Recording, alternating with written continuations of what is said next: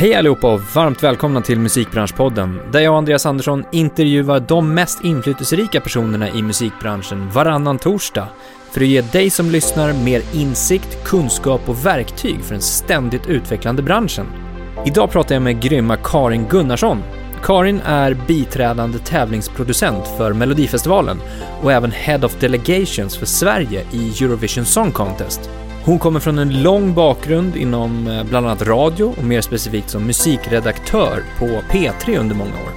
Vi kommer prata om allt från Karins inställning gällande nyfikenhet till att utvecklas, men även ämnen som stress och stresshantering. Och självklart en massa nyttiga tips. Varmt välkomna! Karin Gunnarsson, varmt välkommen till Musikbranschpodden. Tack! Superkul att ha dig här. ja men supertrevligt att vara här. Du kom ju in med liksom högst eh, musikbranschmässiga entré med en bok i handen, eller hur?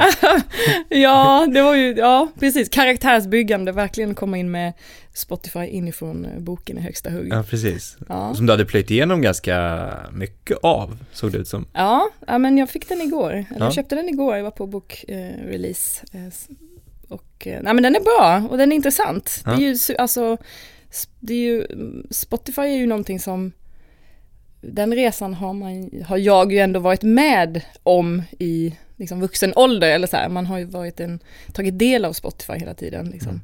Så att, nej men super, den är toppen. Kan rekommendera den. Härligt. Ehm, jättekul att ha dig här. Mår du bra? Jag mår bra, lite pollen som jag sa. Ja, precis. Vi pratade om det innan. Men eh, du är ju bara sådär mitt emellan två största händelserna under året för din del, Mm. kan man väl kalla det för. Mellan Melodifestivalen och Eurovision. Ja, Har du lite andrum att, att göra en Nej. sån här grej? Jo, men alltså jag tänker så här att med det här så kände jag att det här, man får ju också ta sig tid att göra saker som eh, man tycker är roliga och som inte är jobbrelaterade. Alltså, när man har mycket att göra så ibland måste man ju bara överordna sig att man har mycket att göra Mm, så att man inte går under. mm, Alltså, så jag tar mig tid att träna till exempel. Och jag, det här, när du mejlade mig och frågade om jag ville komma så tänkte jag så här, men det här vill jag verkligen göra. Och innan Tel Aviv så att eh, då tog jag mig den tiden. Då får jag väl kanske jobba igen lite senare. Men just nu känns det bra. Det känns väldigt kul att vara här. Ja, det är jättekul att ha det Mm. här. Och, och då kanske folk undrar, vad då Tel Aviv och Eurovision och och vem är Karin? Ska vi börja där? Vi börjar där. Vem är Karin? Ja, men, eh, jag heter Karin Gunnarsson och jag är eh, biträdande tävlingsproducent för Melodifestivalen. Så det innebär att jag jobbar på SVT tillsammans med eh, Christer Björkman och tar helt enkelt, sätter startfältet, de 28 låtar och artister som ska vara med i Melodifestivalen. Just nu är jag eh, Head of Delegation som det heter för då Sverige. Så jag är som, alltså, nästan som projektledare för John Lundvik som är vår vinnare. Eh, och bidraget eh, att vi åker ner till Tel Aviv och tävlar där. Mm. Eh, så jag eh, sätter ihop, bemannar delegationen och ser till att allting finns på plats, att vi har ett schema som vi följer där nere och eh, ja, både praktiska saker och utflykter och ja, men att allting bara ska flyta på. Vi ska Mm. ändå vara i Tel Aviv i två veckor. Men de här, eh, som du säger, Melodifestivalen och Eurovision, det är som två, två olika jobb nästan va? Mm. Eftersom Mel- Mello är mer välja ut bidragen och jobba mer inför och Eurovision är mer liksom där på plats. Och, Ja, ja men liksom mellojobbet startar ju egentligen så fort Eurovision är klart. Då Mm. börjar man ju ta möten med skivbolag, med förlag, med låtskrivare, med artister, alltså börja leta låtar och aktivera kanske låtskrivare som inte varit med tidigare, feedbacka på grejer, besöka folk i studios. Um, sen håller, det är ju liksom det jag gör. mm, Maj, juni, sen ska man vara lite ledig. Eh, Efter sommaren då så försöker man ja, samla in så mycket material som möjligt. Ehm, Och sen så stänger vi den här inskickssajten som vi har till Mello där man kan ladda upp sina bidrag. Eh, Och sen så sållar jag i det. Och sen så har man en juryvecka. Och efter juryveckan är klar så har man halva startfältet klart. Eh, Sen därefter är ju jobbet att komplettera. Eh, se vad vi har, eh, vad vi kanske saknar. Så att startfältet ska bli så dynamiskt och eh, ska man säga, så diverse som möjligt. Det ska finnas någonting för alla mm. i Melodifestivalen. Du ska, mm. gilla, du ska i alla fall gilla en låt.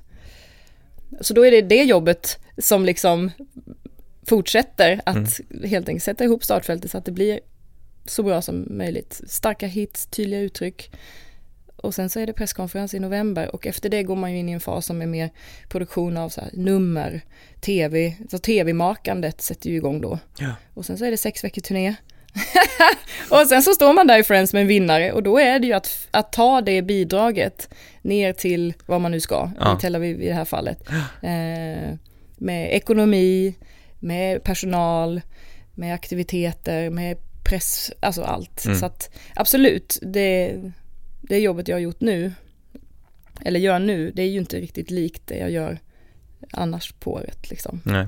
För nu är det ju fullt fokus på John Lundvik. Om vi, om vi går tillbaka lite bara till så här processen för att välja ut låtar och artister och nummer och sånt där. Om du får prata till de personerna, liksom låtskrivarna, artisterna på andra sidan i det här fallet då, då. För det är väl så att ibland så är det liksom både artist och låtskrivare samma person. Mm. Eh, eller ett gäng låtskrivare men artisten är med där. Och ibland är det väl bara låtskrivare och sen så paras det ihop med en, en eh, artist som ska framföra verket. Men om man, om man tänker bara på så här, att få med sin musik som låtskrivare i Mello. Mm. Finns det något tips som du har, kan liksom ge? Du har, du har tre minuter på dig att göra ett första intryck liksom. Det är en gång. Eh, så att, att vara tydlig är ju verkligen en nyckel alltså. Och att liksom komprimera det bästa du har i tre mm. minuter. Alltså, nej men, för är det en ballad då ska det vara tydligt vad det är för, alltså det ska vara tydligt vad det är för typ av låt, väldigt så här, direkt. Det är det som är så härligt med Mello också så här, för jag brukar säga en bra låt är en bra låt är en bra låt. Och av 28 bidrag så kan ju heller inte alla låta likadant. Alltså Nej. det är ju där, det strävar vi ju efter hela tiden att, att, att eh, startfältet ska ändå vara så pass diverse, liksom, att det ska vara olika uttryck. Eh, så där kan ju den, där kan ju också en knasig låt som motsäger hela melloformatet helt plötsligt vara den som sticker ut. Mm. Um, så jag bara tänker att så här, um, men ändå på något sätt så att, att, vara, att vara tydlig och då, då, då gäller det ju också uh, att jobba med en artist som kan bära ditt budskap eller ditt uttryck hela vägen in i mål. För det är ju, precis som jag sa också lite tidigare, så här, det handlar ju om låten, artisten och vad du gör på scenen. Mm. Och när det stämmer så blir det ju väldigt, väldigt bra. Mm. Så att um, det är ju ett, ett härligt teamwork mm. som måste till för att det faktiskt ska passera det här nålsögat till Mello. Mm. Um, men jag tänker som på, som på Felix Sandman för några år sedan som då hade varit med Eh, tidigare i eh, 4NO och som kommer tillbaka och är solo och har en otroligt avskalad låt. En otroligt fin historia som han bar fantastiskt Eh, på scenen i det enkla, enkla uttrycket för att det var så genuint liksom. Det, alltså jag tycker bara det är ett sånt himla bra exempel, den var så otroligt tydlig och han var så nära texten och framträdandet var så också så väldigt tydligt och stringent. Mm. Så att även fast låten var ju, den var ju jätte Alltså den är ju långsam så här. Men det var ju också det som gjorde att den stack ut. Ja. Och det, jag menar den blev tvåa.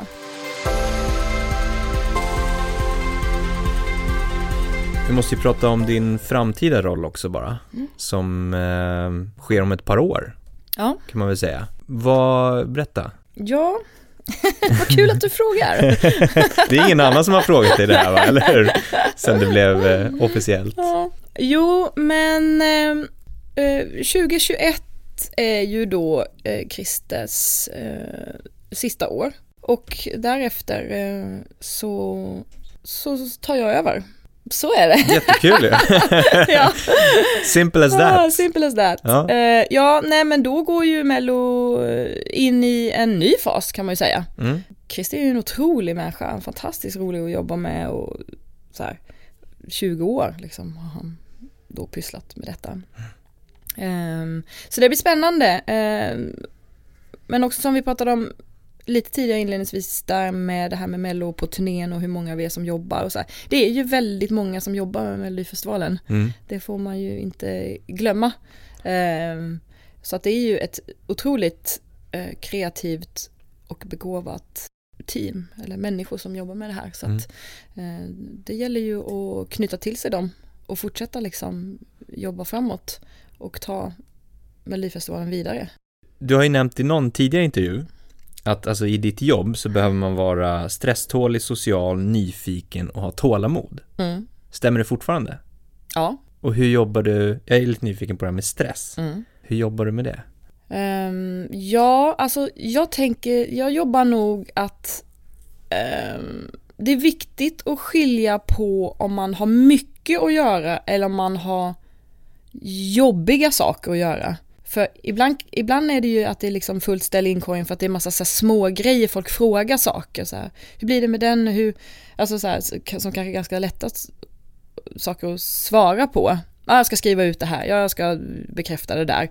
Sen kan det ju vara liksom att det är beslut som man ska ta, som mm. man måste älta eller som är jobbiga eller du ska måste säga nej till någon, alltså som du drar dig för. Och då, alltså, där, då kan jag bli stressad, alltså så här, då mår jag dåligt. Och in, men, men när jag pinpointar så här, okej, okay, är det här jobbigt för att jag tycker det är jobbigt för att jag är den, alltså jag tacklar det på det här sättet, eller är jag stressad mm. för att jag har mycket att göra? Alltså så här, jag försöker nog göra listor, reda ut vad som egentligen är grejen. Ja. Och sen prata med, med, ja, med min kille eller med, med kompisar eller så här.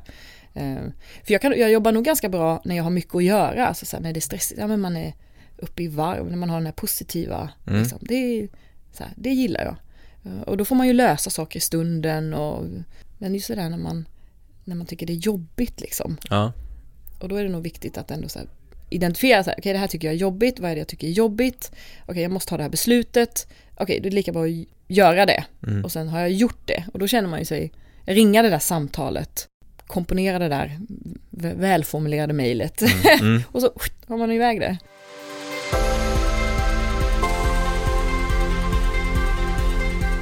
Du har även sagt i en intervju att ditt jobb är som sämst när stress, press och gubbar gör att man känner sig liten och värdelös. Mm. Vill du utveckla den?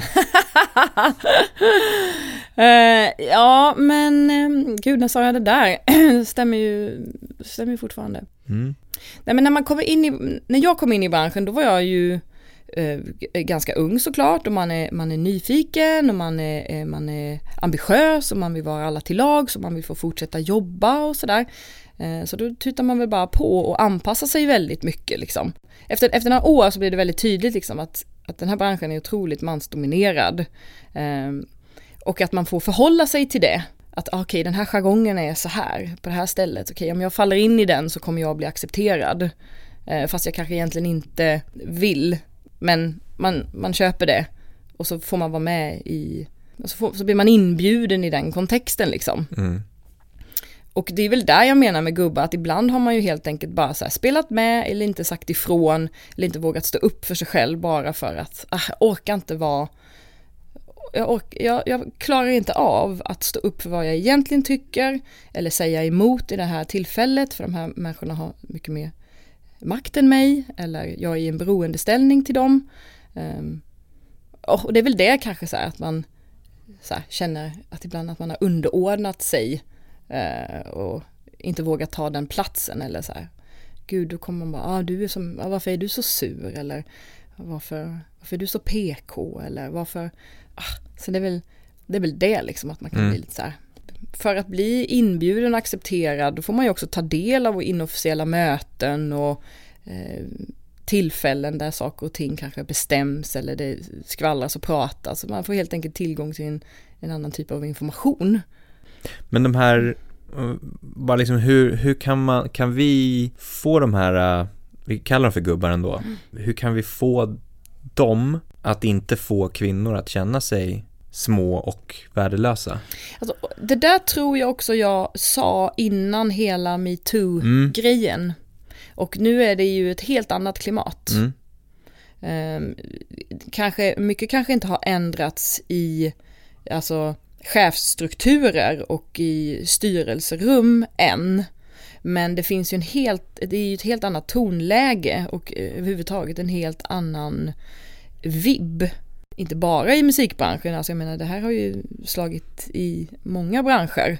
Alltså just att så här, vad är det egentligen, vad har vi för, vad har vi för eh, ton här på jobbet? Hur bemöter vi folk? Hur bedömer vi människor utifrån kompetens eller inte? Eller så här. så att, eh, jag tycker ju att det är ju ett annat klimat nu, måste jag säga. Mm. Eh, så det har ju verkligen metoo gjort. Otroligt tacksam för hela den vågen och att man på något sätt så lägger skulden och skammen vad den egentligen ska vara. Eh, så det måste jag säga att det har ju ändå ändrats ganska mycket. Så vi är på rätt väg i alla fall? Absolut. Mm. Uh, inte där, men Nej. vi är på rätt väg. För när man tittar på statistik också, så, så, och just så här kvinnliga låtskrivare och producenter till exempel i relation till topplistor så är det ju otroligt få. Mm. Men när man ändå tittar på antalet som finns där ute så är det ju inte så otroligt få. Nej. Vad, har du någon tanke på vad det liksom kan grunda sig i?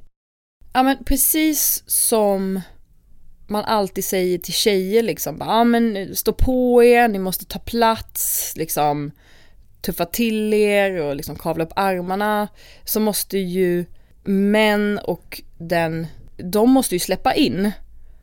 Öppna upp, släppa in, eh, dela med sig. För att traditionellt så har det ju varit alltså, en mer manlig arena.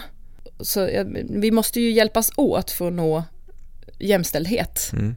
Eh, så jag tror att det kommer se annorlunda ut om några år. Eh, för det har kommit väldigt många nya begåvade låtskrivare och jag var uppe på Musikmakarna i Övik, försöker åka dit eh, i alla fall någon gång per år. Och det finns ju otroligt begåvade tjejer. Så jag, jag tror ju att det här kommer jämna ut sig på lång sikt. Men precis, alltså man måste ta plats men man måste också dela med sig och bjuda in och ge plats. Mm. Är det någonting ni ser och tänker på just det här med jämställdhet i Mello och titta på startfältet och låtskrivare också? Mm. När det gäller inskickade bidrag till exempel. Absolut. Går ni in aktivt och ja. väljer? Ja. Jo men det gör vi. Ehm, vi, eh, vi har ju 50-50 ehm, på scenen och vi vill ju ha 50-50 på upphovet också. Mm. Och där, där absolut, vi, vi håller ju koll på hela tiden eh, vad det finns tjejer med eh, på bidragen och eh, uppmanar ju också eh, både liksom skivbolag och låtskrivare och förlag, alltså så här, när de ska skriva till Mello och sätta ihop sina camp, alltså se till att det finns tjejer med. Mm. Men så kan det ju vara, det kanske är så här, eh, tre killar och en tjej på ett bidrag. Eller på ett, ett bidrag är det en tjej och en kille och på ett annat bidrag är det sju killar. Mm, alltså men vi försöker, alltså vi jobbar ju ändå aktivt och vi strävar ju efter 50-50. Mm. Eh, på, på, scenen, att liksom artistmässigt är det eh, oftast inga problem. Men så därför har vi ju ett system där vi liksom tittar hela tiden på vilka bidrag har en kvinna med på upphovet. Och det kan vara om vi står och väger mellan att välja den eller den. Att det faktiskt är den här låten som har en kvinna med på mm. kommer med. Har ni statistik på hur många kvinnor och män eh, totalt sett som är upphovspersonerna nu då, som skickas in? Ja. Är det jämställt där? Alltså, det, där kan ju inte ni påverka, jag tänker bara liksom antalet som skickar in. Nej, det är fortfarande eh, fler eh, killar som skickar in. Ja. Men det kan ju också vara så här att en, ja, nu har jag ju inte de exakta siffrorna här och nu, men eh, det är fortfarande en majoritet män som skickar in. Mm. Eh, men, och sen så kan det ju vara att det är en, en kvinnlig upphovsperson skickar in en låt och sen så kommer det in liksom fem låtar från den här mannen. Ja, precis. Mm. Det är någonting som är, och det, det, det ligger mig jättevarmt om hjärtat att det ska bli eh, förändring på det. Mm. Eh, så det, det jobbar jag i alla fall väldigt aktivt med och jag är otroligt eh, stolt och glad över att vi hade ett bidrag i år där det var liksom bara tjejer eh, på Malou, Malou Prytz till exempel. Det var ju bara kvinnor på upphovet och på scenen och bakom och så. så att, och jag hoppas att den typen av framgång också motiverar eh, fler att så här, det här är ett forum där man lyssnar och man ser och man tänker. Mm. Precis. På tjejer. Mm. Ja men att få fler tjejer att skicka in, att uppmana mer och, och våga ta den platsen också i det här fallet. Ja men och, och, och också liksom bara, det behöver ju heller inte vara perfekt när man skickar in. För det tror jag en del eh, tjejer sitter och håller på saker. En del killar liksom, de, de har sånt så självförtroende liksom. De bara ja ja och så skickar de in liksom halvfärdiga grejer. Ja men jag har lagt lite sång här, det låter inte så, så bra. Och, alltså de kör mer. Mm. Så, och, så, och den känslan av bara så här, kom igen, bara skicka in. Det jag tänkte vi ska bara backa lite och gå tillbaka till dig och ditt musikintresse. Vad det kommer ifrån. Du var inne lite grann på det, klippa topplistor och plocka ut tracks. Vad, vad grundar sig det i? Um, alltså jag brukar säga att jag, min bakgrund är ju liksom, uh, gjorde man, gör man ett cirkeldiagram över mitt musikaliska liv så är det hiphop, hårdrock och hits som är... Skön blandning. Ja. ja men eh, jag... Ehm, jag är, alltså mina, jag kommer inte från något jättemusikaliskt hem så här. det är min storebror som spelade instrument och spelade i band och så här, stor hårdrockare liksom. Så jag är, jag är verkligen uppväxt på hela den här pudelrocken och Metallica och eh, Saxon och Iron Maiden och ja men allt vad det kan vara. Ehm, och sen lyssnade jag otroligt mycket på radio när jag var liten. Lyssnade på tracks och liksom spelade in och satt vid. Det var liksom en helig stund och jag lärde mig liksom alla låtar utan till jag kunde. Jag var alltid den där människan som vann alla introtävlingar och musikquiz i skolan och så här, ja men eh, och skulle bli musikjournalist tänkte jag. Och sen så kom väl eh, hiphopen in som också som en motreaktion till min brors hårdrocks, det var väl min min punk. alltså. Precis, jag måste ha något eget. Ja, jag måste ha något eget. Nej men och, um, Ja men, nej, men så jag trodde nog, jag hade nog siktet inställt på att jag skulle bli musikjournalist, plöjde all, eh, liksom, jag vet att jag någon gång så till och med tog ett, så när man skulle praoa så praoade jag på Konsum i Vetlanda där jag var uppväxt. För att då visste jag att jag kunde få tillgång till alla tidningar så Smash Hits och New Musical Express och allt det där. så kan jag sitta och läsa. Um, nej men så jag var väldigt så, jag ska, jobba, jag ska jobba med musik på ett eller annat sätt. Journalistik eller skivbolag eller um, och sen så började jag spela skivor, började DJa lite. Uh, gick på en utbildning i, uh, i Skövde på högskolan där med media och kommunikation och började jobba på lokalradio. Uh, och började sända studentradio. Ja, och eh, jag började jobba i skivarkivet, tjatade mig till att få bli musikredaktör på P4. Eh, och så, Tjatade dig till? Ja, nej men jag, ja men typ så här. Jag var, jag var, jag var på SR Skaraborg och där fanns det en tjej som heter Rita Järnqvist som jobbade som musikredaktör och jag ringde upp henne och så sa jag så här, jag vill veta allt vad du gör, jag vill göra det du gör. Och för då hade jag också så här, eftersom jag lyssnade så mycket på radio så hade jag ju hört så här, eh, Petri Klubb lyssnade jag jättemycket på. Um, och hade liksom hört så här Järmen Stenhags namn nämnas tusen gånger och tänkte så här, den killen, hans jobb ska jag ha. Mm. Så är det, jag ska jobba med honom. Uh, och sen så bara tutade jag på liksom att efter jag hade kommit innanför väggarna där på, på P4 i, i Skövde och fått min SR-adress så vet jag att jag mejlade alla här i Stockholm liksom. Hej, får jag komma på möte? Och så blev jag, fick jag komma på ett spellistemöte på P3 och började liksom hålla kontakter med dem och fick till slut ett sommarvik. Och så fick jag in foten där och sen har jag bara liksom kört på.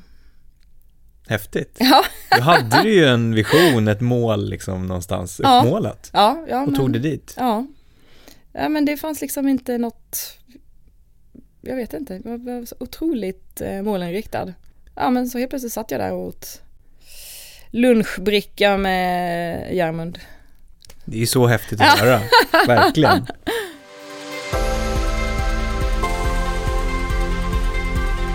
Du ska få ge lite tips också nu, som avslutning.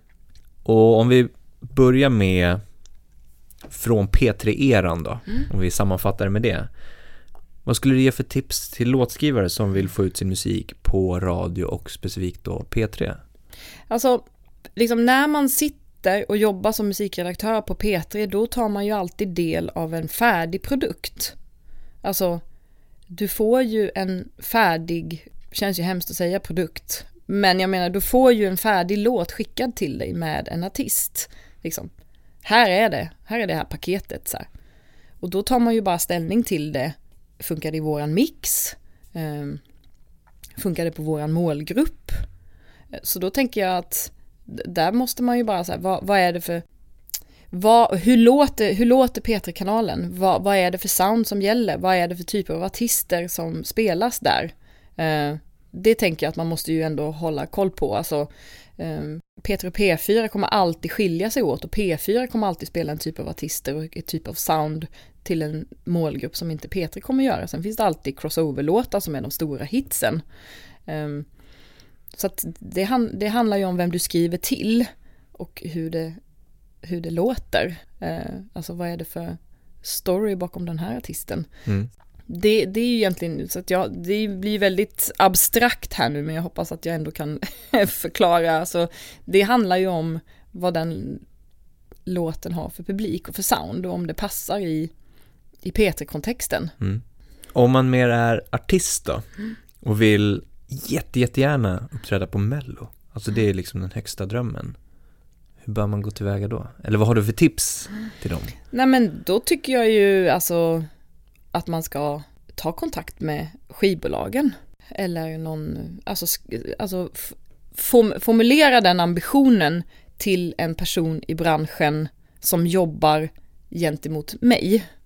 Alltså, sen är det alltid klart att man, man tar emot mer än gärna liksom folk som är taggade och hör av sig till mig och säger att de vill vara med i Mello. Mm. Men det blir ju ändå ett skivbolag eller den personen behöver ju ändå en uppbackning bakom sig för att det ska kunna gå hela vägen.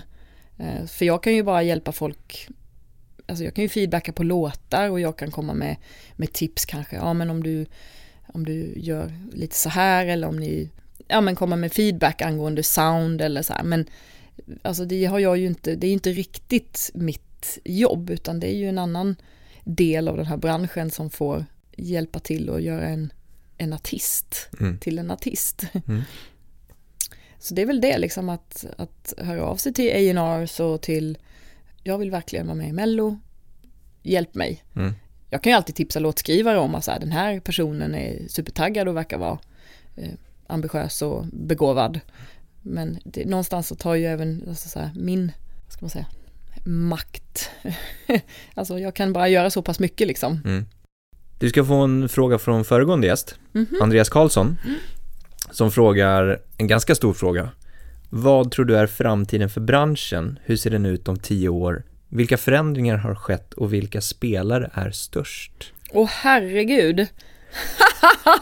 kan du dra den på en ja, minut? Men, ja men precis, åh, oh, det, jaha, det var den, den lilla frågan. Ja, den som vet det. Eh, om tio år, då pratar vi alltså om 20, 29. Alltså, folk kommer alltid vilja lyssna på musik. Folk kommer alltid vilja bli underhållna. Folk kommer alltid vilja ha distraktionsmoment i form av musik som kan få en att drömma eller slappna av eller dansa eller vad som Alltså, det kommer, alltså musik kommer ju finnas och mello kommer fortsätta. Men de stora spelarna och i vilken form och alltså det är ju jätte, jättekomplicerad fråga. Eh, för jag tänker att så här, ja men en, det gäller ju hela tiden att vara, vara lyhörd och nyfiken och öppen för förändring. Eh, och att inte avfärda någonting heller. Min ambition med Mello är ju att Mello ska vara relevant och en del av eh, liksom musik Sverige. Att, och att låtarna ska funka både i Mello men också utanför. Att det ska finnas ett liv efter Mello. Att, att det är en, en, en, en del av en persons karriär. Min ambition är ju att vi ska vara eh, hittiga och relevanta och modiga och våga liksom breaka nya och förvalta eh, en tradition och ett arv men i en modern kontext.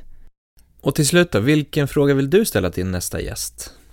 Nej men alltså jag är ju så här, för folk som sitter här och pratar är ju folk som har ett stort musikengagemang. Jag vill nog, jag, jag tänker nog, eh, nej men någonting lättsammare, liksom. vi kör en rundis här, vilken, eh, vilket är ditt största konsertminne? Mm. Vem såg du, var, när, hur?